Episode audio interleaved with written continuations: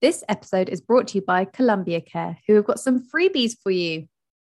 Recently, we've been trying out Platinum CBD from Columbia Care.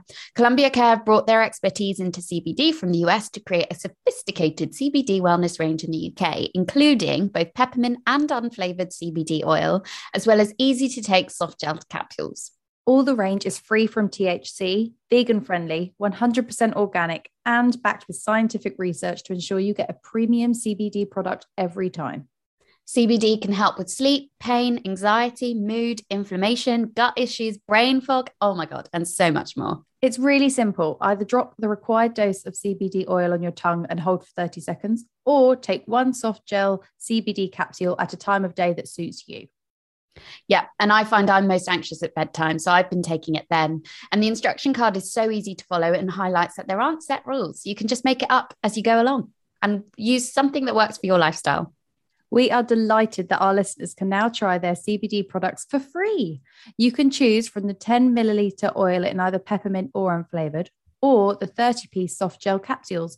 Just use code BookReccos free online at colcare.uk. That's C O L care.uk and add the product of your choice to the basket. And all you have to pay is a £3.50 shipping. Bargain.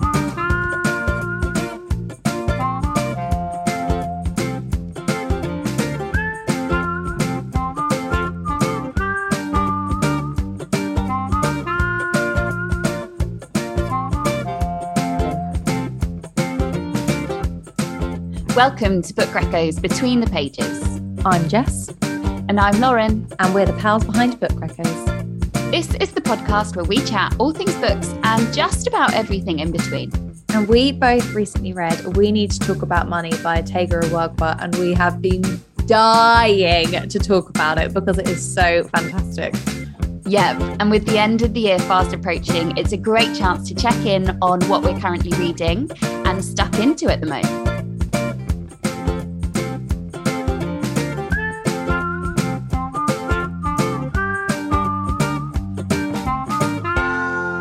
Lauren. How are you? Very well, Jessica. How are you doing? Good. I'm glad you're well. My week has not been my favorite week that I've ever had. No, why? and it's a lot of work. well, why. it's a lot of work. Might be a bit too negative. Too negative. Oh well, it's perfect for today. Well, that's what exactly what I was going to say. Like, I'm I'm so hyped up to talk about. We need to talk about money. I'm glad we've saved it because now I'm so ready. Um, but what I want to talk about is oh. my escapism from my shitty week into yeah. a fantasy novel. Oh, what fantasy novel? Well, it is Lonely Castle in the Mirror by Mizuki ah. Tsujimura. And, you know, we don't read a lot of fantasy. And I can't say it's my vibe, to be fair. Yeah, it's not my go to again, it's another one where it's not my go-to, but I've really highly enjoyed it. So I don't know why. Bit like Greek mythology. I don't know why Hate it's it apart from when I love it. also, I've never hated any fantasy books I've read, so I don't know why I don't reach for them. Um, but go on, tell us what it was it about. Was, it was so gorgeous. So it's um translated Japanese fiction and it well i'm looking at it the prize winning japanese number one bestseller. And it is about a group of teenagers who don't really fit in at school and as a result they they stop going to school. Mm. and um, our protagonist is kokoro and she is at home one day during school hours and her mirror starts glowing. She's like what the f is going on here? Goes over to it and then realizes would. that she can actually walk through her mirror and she does and she ends up at this castle, and there is a girl in a wolf mask there to greet her. And she soon finds out that there are six other teenagers who have all gone through their own mirrors and arrived at the castle too. And they're given a task. They're, they're told that they have to look for um, the magic wishing key. And then at the end, one of them will get to, like, whoever finds it can make a wish on this key. And, but they don't have, they've got until March to do it. They've basically got just under a year to look for the key. And they mm. soon sort of find out that actually it's quite nice coming to the castle and spending time together. So they're like, you know what? Let's hold off looking for the key because this is quite nice for us. And as as the reader, you're like, yay, like they're interacting with other people because actually they've just been at home, not interacting with other people. And you know, it, you know, it sounds very magical and a wishing key in a and a castle mm, through a yeah. mirror, but it's actually a story about teenage anxiety. And when I finished it, because I, you know, I like to read every single page in a book. I was like, oh, let's get to the acknowledgements. But I actually came across the publisher's note. I'm just going to oh, read it out. It says, according to a recent UNICEF report, Japanese children were ranked second to last in an international survey assessing children's mental health across 38 developed and emerging countries. While Japanese children were ranked first in physical health and often live in relatively prosperous economic circumstances, instances of bullying in schools, as well as oh difficult oh relationships with family members, lead to a lack of psychological well being. And so, my God, it just like awful. It made the book mean even more to me. And the characters are all really lovely, and you get to know them in the castle. And then actually, I was like, oh, okay, so it's a character driven novel. But then, like, towards mm. the end, the plot like speeds up and you're trying to see, like, you're trying to uncover the truth because they're always trying to work out not not like where the key is but why yeah. they're actually there how does it all link up and i was i didn't guess what was going to happen i was mind blown when it did and then even after that when i thought it was about to be resolved there's another little plot twist oh i end. love that yeah i have so, to say it's not a book i've even really seen much of Oh, I had seen a bit of it and I was like, oh shit, I've got a copy of that. I really need to read it. And I still didn't. Oh, okay. And I'm really glad I have. I had such a great time with I'm it. I really didn't think, for you. I didn't think I'd love it as much as I did. And you know, maybe it's timing. I was having a crappy week, so I got lost in a castle in a mirror. I'm, I'm, not mad about it. I think that was great. A fantasy to, for escapism. Exactly. I mean, there is nothing better for escapism. Mm.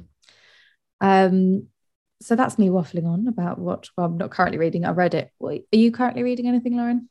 Um, I am, and actually, by the time this episode goes out, I will have finished it. Um, oh yeah, um, I, I, think my review will have gone live of that book. Gone live, yeah. You can go um, look at that. Yeah, I am currently reading Assembly by Natasha Brown. Oh my god! And I remember we there's been so much hype. Yeah. yeah. we went book shopping one day, and I think in like three of the bookshops, the booksellers yeah. were echoing that book. Exactly, and I finally bought it.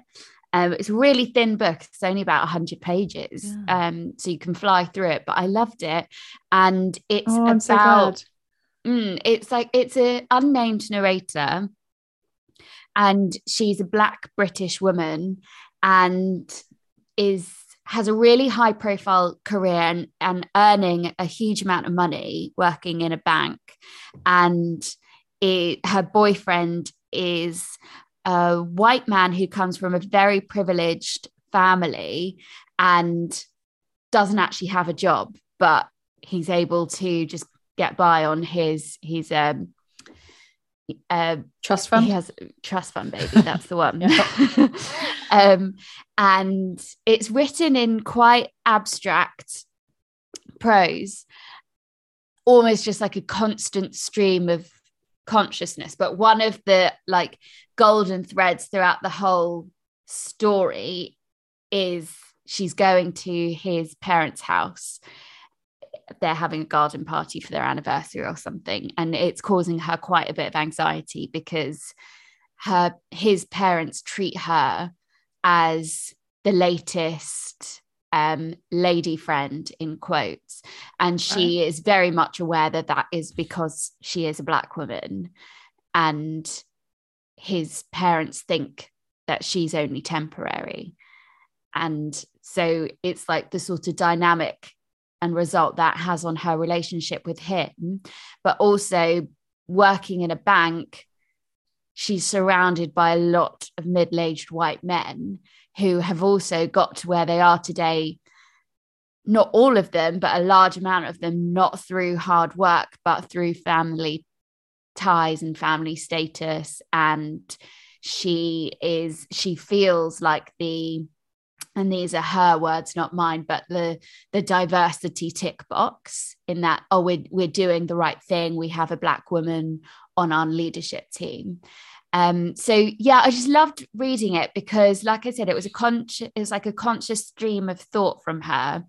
And much like your own thoughts it does just like zip back and forth between one thought to the next to the next to the next. And because of that it's like a really hypnotic read and i couldn't put it down because you you're like okay i just want to get to the end of this thought and then it would take you somewhere else and somewhere else and somewhere else and then come back. But it was um so at times it was quite challenging to follow but i think that is also the beauty of it. And as soon as you sort of let go of trying to piece it all together and make it all make sense it's just a really enjoyable read and touches on just like a black woman's experience in society and just demonstrates the amount of racist structures and class structures that are in existent in our society. Very much so.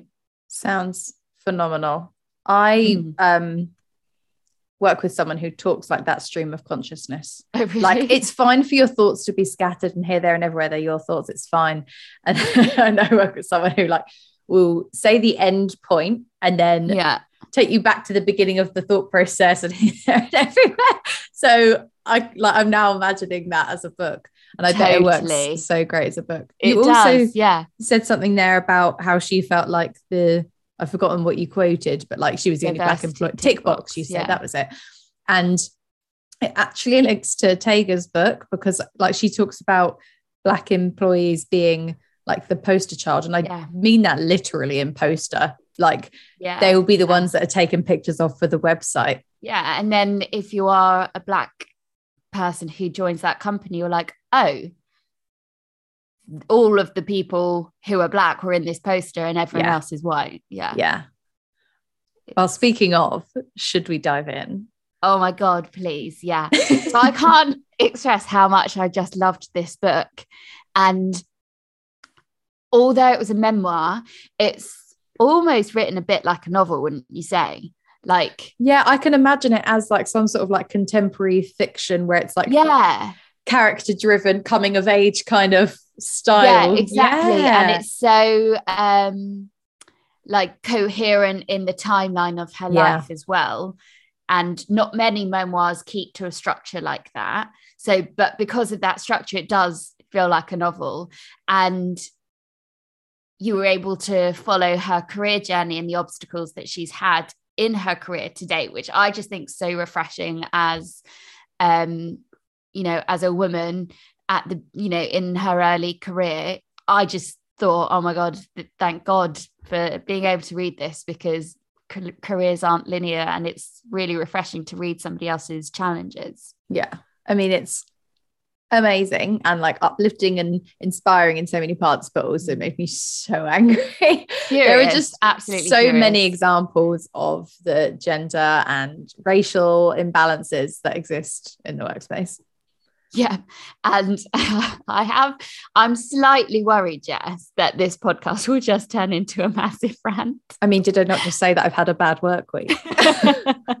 I'm going to really try and rein it in in case anyone listens to it. I mean, I've already slagged off one colleague for not being able to talk in coherent sentences. anyway, Lauren. Yes. Will you do us the honors of drop the synopsis? I was going to say dropping the synop, but it didn't rhyme, so that was sad for me. Dropping the synopping? we, will we'll let that one go. okay, here it is. In this unforgettable blend of memoir and cultural commentary, Otegha Uwagba explores her own complicated relationship with money and a, her wide ranging experiences about the world around us. An extraordinary, candid personal account of the ups and downs wrought by money it's a it's a vital exploration of stories and issues that will be familiar to most. This is a book about toxic workplaces and misogynist men and getting pay rises and getting evicted, about class and privilege and racism and beauty, and about shame, pride, compulsion, and fear. In unpicking the shroud of secrecy surrounding money, who has it, how they got it, and how it shapes our lives, this boldly honest account of one woman's journey upturns countless social conventions and uncovers some startling truths about our complex relationships with money in the process. what a synopsis. I feel like so we I review think... synopsises as much as the books these Oh my God, we really do, don't we? I've never even um, clocked onto that before. um, so I think one of the things I liked most about this book um, was just the new perspective it gave me about my own relationship with money and how it's actually not usually something that relationship isn't isn't something we create for ourselves but rather it's like you inherit your values and your understanding of money from your parents which is so true. And i've not really thought of it like that but she breaks down how and why that is and it just makes so much sense. Yeah. Um since you've mentioned the word parents shout out to her parents. The book near yeah. the beginning talks about how a teacher was oh being, my god what a, a twat and her parents are so great at dealing with the situation you have Absolutely. to read it to find out i'm not going to spoil it for you but i was like go on though. yeah um but i like on that you know your understanding of money and relationship with money and all of that i just i find it mind-blowing that it's not something that we learn at school yeah, why do we need know. to know algebra like i think yeah. financial literacy um, literacy should like be part of the school curriculum totally. and she also explains how wealth goes beyond just monetary value and it's a like true valuation of wealth is based on what you own what you know who you know and mm. for Otegha she grew up not from a poor background by any means but she speaks to how she came to this understanding when she got her scholarship to a private school and suddenly her social circle was filled with people who had nannies and drivers mm. which up until that point was completely foreign concept yeah, yeah it was a total new experience for her wasn't it to yeah. go from public to private school. And I just loved how the book was just rooted in her own experience, but it was also like it had so much research and thought around money in it too and um, something I really enjoyed learning about was the four types of relationships people tend to have with money. Um, so they are money vigilant, money avoidant, money worship, and money status. Um, Jess, which would you say, what camp would you say you fall into? So I don't actually know because I don't think I'm just one camp. Uh, like okay. money vigilance, I am keen on saving money yeah. and being vigilant about that. Money, yeah. m- part of money avoidance is then not really thinking about money. And there are yeah. times when, like, I will buy something because I want it and money doesn't cross my mind. Yeah. Um, but I think also a big part of money avoidance is this negativity around money and like you believe that people with money are bad and corrupt. And I don't have that um, yeah meaning. Money status, I don't, I'm definitely not in that camp, which is where like you're more likely to overspend on things because you believe that makes you better than anyone else. Mm. And again, money worship, like thinking that that's the key to happiness yeah. I, I don't think that, but occasionally if I'm sad, I will buy myself something to cheer me up. Like, so I think I'm a bit of money worship, money vigilance, tiny bit of money avoidance. Is that the okay. answer you're going for there? what are you? Probably are you the truthful answer. What are you? I would say I am. Um, I I lean towards money avoiding in that I tend, I try not to think about money as much as possible because it just stresses me out so much. And I am quite frivolous in my spending and don't really um, budget very well. So I my relationship with money is a bit fucked up to be honest. Like I need to be better. but that is the part of this book as well, is her saying we actually need to have this um, vocabulary around money in our relationships and these conversations with our friends, with our um, families and colleagues, because it is quite secretive, isn't it? Like no one really talks about it. And because of that, there's a lot of like shame around money. Yeah. Yeah, I agree. I do think there is, I'm still slightly in the mindset of like it's rude to ask someone what their salary is. Yeah, I do. I, I, do totally agree with that. I think in a work environment with somebody who is on the same level as you, I think we need to have those conversations more because that's the only way that that's risky because in a workplace you might assume someone is on a similar salary to you and then if they're not but then if they're not then that's or if you're not. they you- need to then or you're not you need to then speak to your manager and ask for a pay rise because it's not fair.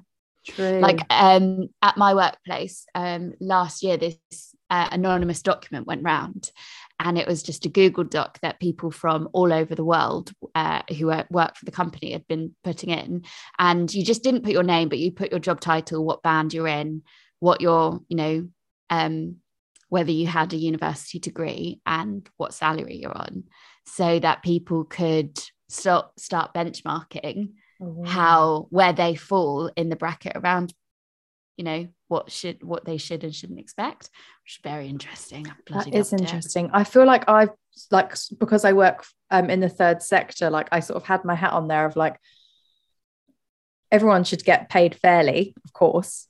Yeah but i would i would like in the charity sector it is harder to ask for Yeah. a pay rise because Yeah, if there yeah, if there isn't a business need for you to be paid more yeah. that's that's money that should be going to the services. So i would be concerned if i told someone my salary and they they were a similar level to me but they got paid less and then they went away and asked for more money i would carry some guilt around that. And i hadn't actually thought about no it's about fairness and your employer doing right by you. Yeah.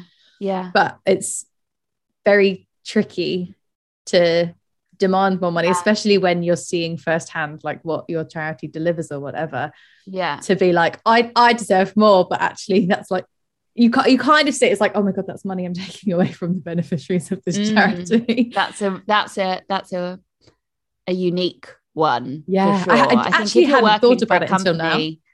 yeah i think if you're working for a company that is for profit oh yeah this is conglomerate it's a totally different story you know yeah at the end of the day money that's not going to you is just going into somebody else's pocket higher up the chain so Yeah.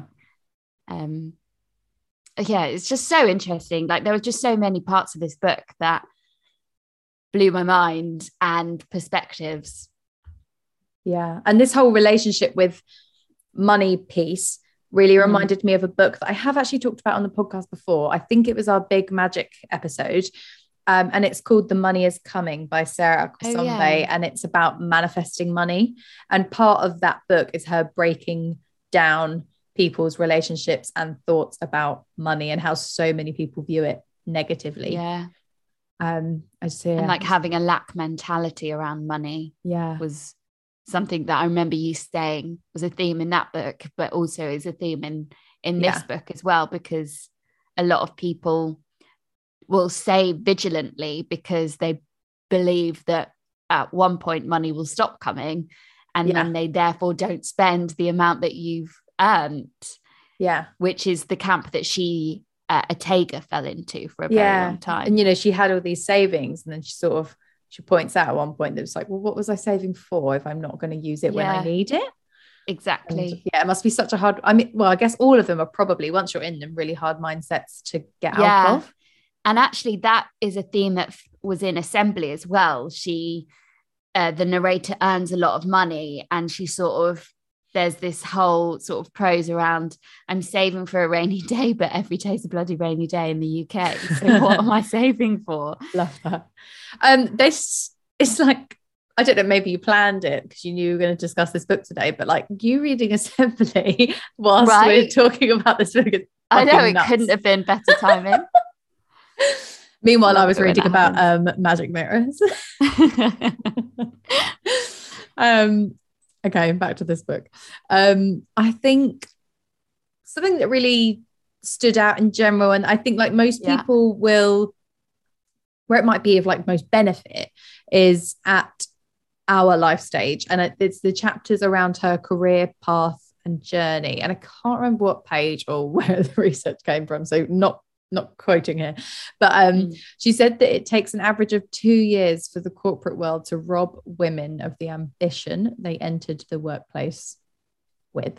How fucking depressing is that? oh my god that fills me with so much dread I mean, I think fortunately for us, and I, I don't know, um, speaking for both of us here, but I don't feel like we fall into those camps. But I know a lot of No. women who do and have just left the the quote unquote career path entirely because it just wasn't for them and it was just beating them down too much. Um, so i do i do kind of understand how those statistics are about and sp- especially reading this book. Um, but i agree those chapters were so interesting and i loved the part about how she negotiated her first salary pay rise at the age of 21 go on girl. She's so great. She's like kind of like um wasn't our last episode episode before we were talking about Emily Ratajkowski being a like a hustler. oh yeah she's, she's worked so hard and it's and it's ingrained in Otegha because she was such a good student her whole life. She's worked yeah. so hard constantly. So she's gonna get what she deserves. Exactly and she's, she's, gonna get it. I can't remember if she's an Oxford or Cambridge graduate. It's one of those Oxford. Yeah. She's an Oxford graduate as well. And she was just saying, entering her first um in into the workplace and entering on like a, a measly figure. She's clearly smart, you know. So um, smart. But for anyone who struggles in pay negotiations, um, she actually recorded a book called Women Don't Ask by Linda Babcock and Sara Laschever, which explores this topic in more detail. So I will defo be adding that one to my TBR. Oh, good clock. Yeah. Let me know mm. when you buy them. um, I, well, I think many women will benefit from this book. It's just, oh my God, yeah. Honest and raw. And I'm sure well there'll be things that like lots of people can relate to. For example um, in one chapter she discusses female ambition particularly in a male dominated office environment. And she mm-hmm. said that in one of her performance reviews wait for it at the beginning of her career she said um, my boss informed me that she found my ambition hard to manage as though the ambition of a 23 year old woman was something to be tempered instead of nurtured. Yeah I mean, that's the two year mark, isn't it? If she was, yeah, her first job was at 21 and then at 23, her ambition was being beaten down by other people. Totally. And by all accounts, well, from my experience as well, the ambition of men seems to be like expected and praised and encouraged. And her experience was like, get back in your box kind of thing. That's not your role. Don't think outside of your current role.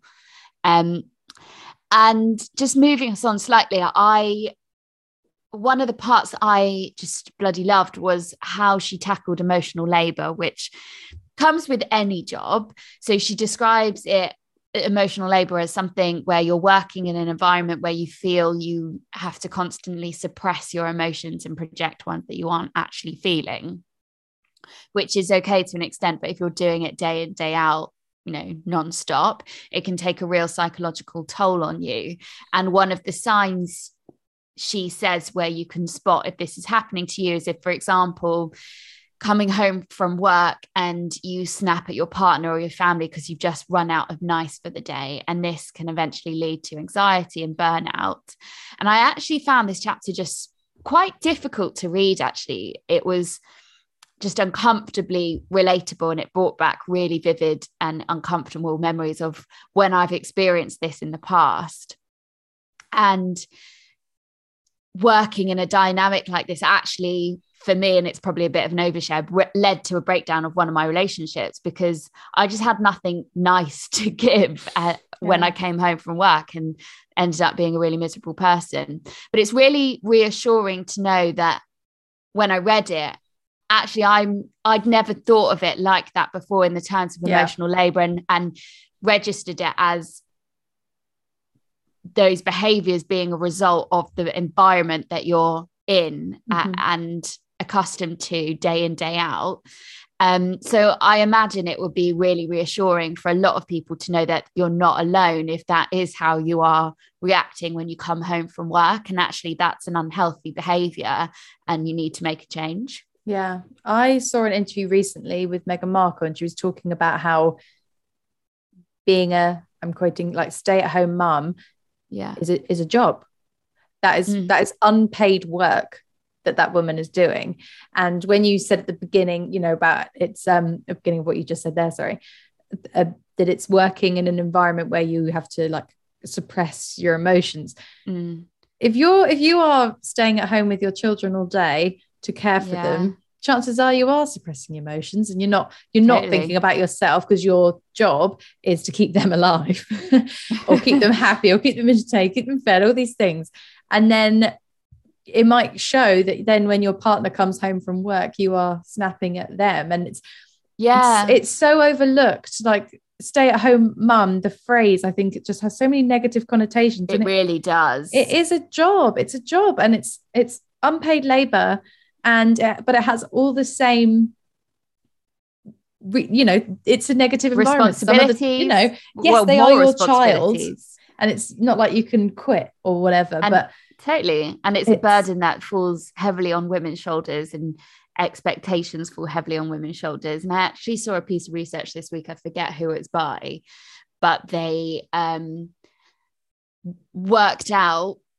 if stay at home mum, quote unquote, was a job description, how much would that job entitle, what salary would that come attached to? Will you send And that it to me? was- or put it in the show yeah. notes if you can find it Yeah, let's. I'll put it in the show notes. It was done in America, and their of their salaries are a lot higher because of you know they don't get um holiday amount of they don't get holiday, but they also don't um get like NHS like us. So Yeah. they're you know it it wouldn't be a direct comparison, but I'll share the because it, it was a staggering number. I think it was something like two hundred and seventeen thousand pounds yeah preach uh, doll- uh, thousand dollars a year.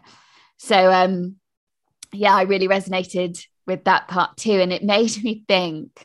And this is this has the potential to turn quite ranty, but a male colleague I used to work with who didn't do mornings and he would just get away with it time and time again, turning up late every single morning to work, ignoring any questions, any tasks that were given to him before 10 a.m. And he used to just get away with it. And managers would just sort of roll their eyes and laugh in a sort of boys will be boys kind of way. And it just used to infuriate me because I knew if a woman were to act like that, then it just wouldn't be tolerated, certainly not in the office environment I was in at the time. Because there are just so many more societal expectations put on women to be agreeable and to be nice and it yeah it just pissed me off basically Yeah, I um know a man who doesn't take meetings on a Friday. To be fair we we do No, but my like, I love but it's getting. a oh, do you? Okay. wide Whereas at mine, it's not. not just one person And I love to have a meeting free Friday because Friday is where I get all done all those tasks that I've been putting off all week. Fridays are my most productive days. But if someone needs to have a meeting to get something done before the end of the week, I will have yeah a meeting. just- it needs to happen like you're still you're still working You can't and like you can't just be like, I don't do meetings on Fridays. Okay, well, don't work on Fridays. Yeah Okay. or Um, speak to hr and make it a company wide policy and make it so that it's for everybody not just for you Yeah. and not just a privilege put up for you Yeah. um I um want to talk about um still on this whole male female thing. yeah Uh, think I know what since since reading this book, I have maybe even told every single person I've spoken to about this section. Um, I'm pretty sure I brought it up at brunch when we went with Kel. yes yeah Um, I've- this was what I've- you were going to say Every single social situation I've been in since I've brought this up. In fact, I've even recommended it to the um, EDI group at my work to share with everybody this reco. because I think all the women should read it, but I really think the friggin' men should read it because there's this whole section about women doing free work. And that is things like um, when it's someone's birthday, who is it that usually organizes the birthday cake and the birthday card? Women. I'm not saying all the time, but a lot of the time it is. yeah And it was after I had read this, my manager asked me and my colleague, we're both women, if we could sort out another one of my colleagues' birthday cards and cakes. And so, because I had read this book, I replied saying, Well, now that we're doing a bit of hybrid working, we're back in the office. Why don't you buy a birthday card and bring it in? He wanted to do, I don't know if you do kudo boards, like in yeah i love a Yeah, kudo board I love a Kudo, Kudo board. We've been doing that in lockdown. I was like, now things back to normal because he like says that he doesn't understand how to set up a Kudo board. I was like, why don't you buy a birthday card and bring it in and then you can circulate that? I was like, I'm not explicitly saying no, but I'm just, you know, reminding him there are other ways of doing birthday cards that perhaps he does know how to do. Um, and I don't, and I wouldn't have done that if I hadn't read this book. I probably would have just been like, oh, fuck's sake, it's not my job. Fine, I'm not her Yeah. manager, but fine. But I read this book and was like, no, I'm not doing the birth- I'm not doing the birthday cake. Um, Um, and you know, there's so many other tasks that are like office admin, like the printers run out of friggin' toner. Who Yeah. who uses their and you know, and I kind of think it comes down to a bit of just how females are in general. If shit Yeah. needs doing, we'll get it done. We are forward Get it done. planners, right? Like, for example, every night, winds my boyfriend up so much. We are a household that has our meat in the freezer and we defrost it in the morning, Yeah. ready for dinner that night. And the last thing I say before bed is, What do you want for dinner tomorrow? And he's like, Oh my God, like we just had dinner. I can't think about it at this time. And I'm like, Yeah, but you won't think about it tomorrow. So I have to think about it so that when I'm up, I get it out the freezer. And it's just women are forward planners. We're ready for these Yeah. sorts of things. And so we just do all of this shit. But I Yeah. feel like women, if you're listening, we're all going to stop doing the jobs that we do and we're going to see what Yeah. happens in the world and they can Yeah. all deal with the fallout. Yeah, I um, listened to a talk by Caitlin Moran last year, and she says now that in her, and I think she mentions this in her book, it was sort of promotion for her book. Um, she now has a whiteboard in her house that's called Mum's Jobs, and she writes down all of the jobs that fall on her shoulders every single week. And then she basically made it a rule in lockdown last year okay, everyone is going to take one of these jobs and we're going to split it out fairly beyond the family. So she was like, I don't give a shit which you choose, but you're choosing one of them. And if it's not getting done, it's not getting done. Um, so it's just like it seems so um simple, but it's like and like so silly even, but just enforcing actually no i'm not going to do all the jobs to keep this house running. I'm actually going to start distributing them out fairly. Makes a lot of sense. And that's why this book can be applied in more places than just the workplace. totally totally. And Yeah. she has so many examples of this happening and getting career burnout uh, in a job that just was underappreciating her underpaying her and um, eventually led to her own burnout. And i think a lot of people will really resonate with her career journey because it's not often that we're told the you know we're we're sort of told honest stories of how careers go wrong and how careers aren't linear and they sort of zigzag. And you go backwards you go forwards you know it's there are successes there are falls so i think a lot of people will just find this really refreshing and Yeah. honest definitely. And I really liked um, how it ended. So it can't. It towards the end of the book, she's looking at the housing market, and she she thinks she's ready to buy her own house. You know, as we said, she's money. I forgot which money vigilant. Yeah, she's like she's a really big saver. yeah Um, and she gives quite a few little anecdotes about a friend of hers who actually their her parents gave her the money to buy her house and her friend had lied about it because she felt shame around Yeah. that. I mean, that in itself, like you shouldn't really feel shameful about it if that's the way Yeah. that your life has gone. But she sort of has a go at this friend and is like, you lying doesn't help the situation. Because I Yeah. thought because we both had similar jobs, this was something I could achieve. But actually it's not because my parents can't give me that handout and i loved loved hearing like the sorts of anecdotes that she gives about it um, and it ends with her i just really felt for her because she was so ready and then the pandemic hit and that Pandemic slowed hit. down her buying her own property but um, following her on instagram she recently did a few stories about her fireplace in her flat and she got a chimney sweep to come and she was so excited she posted about it for a few days in a row and i was like I love seeing this after reading your book and talking Yeah. about your house journey. And now I see you with a chimney Yeah. sweep. I like it, made me Yeah. so happy for her. Totally it was yeah uh, she's a very inspiring woman isn't she she's Yeah. and she's got a couple of other books as well does, that yeah. I do want to to go and read now. But this is her first on the topic of money. Yeah. And it's a good one. It's a good one. It's a definite reco. Hi, Five stars. Recco. Top 10 books of the year? Hundred percent. Yeah, I need to Yeah, reevaluate it list. for me. It's more than ten, me and I need to I need to reevaluate. got to cut some out. Yeah. But I remember reading it and thinking, oh my God, this is in my top 10 books of the year. Yeah. I think those books that you go away and you just keep telling people about, like that's Yeah. such a clear sign that that book And I read this you. quite a while ago. yeah. I read same. this in the summer and I still vividly remember the lessons, the stories, the anecdotes, and the way I felt whilst reading it. Yeah. Yeah. Oh, thank you, Otegha. Thank we love your you. book. Yeah.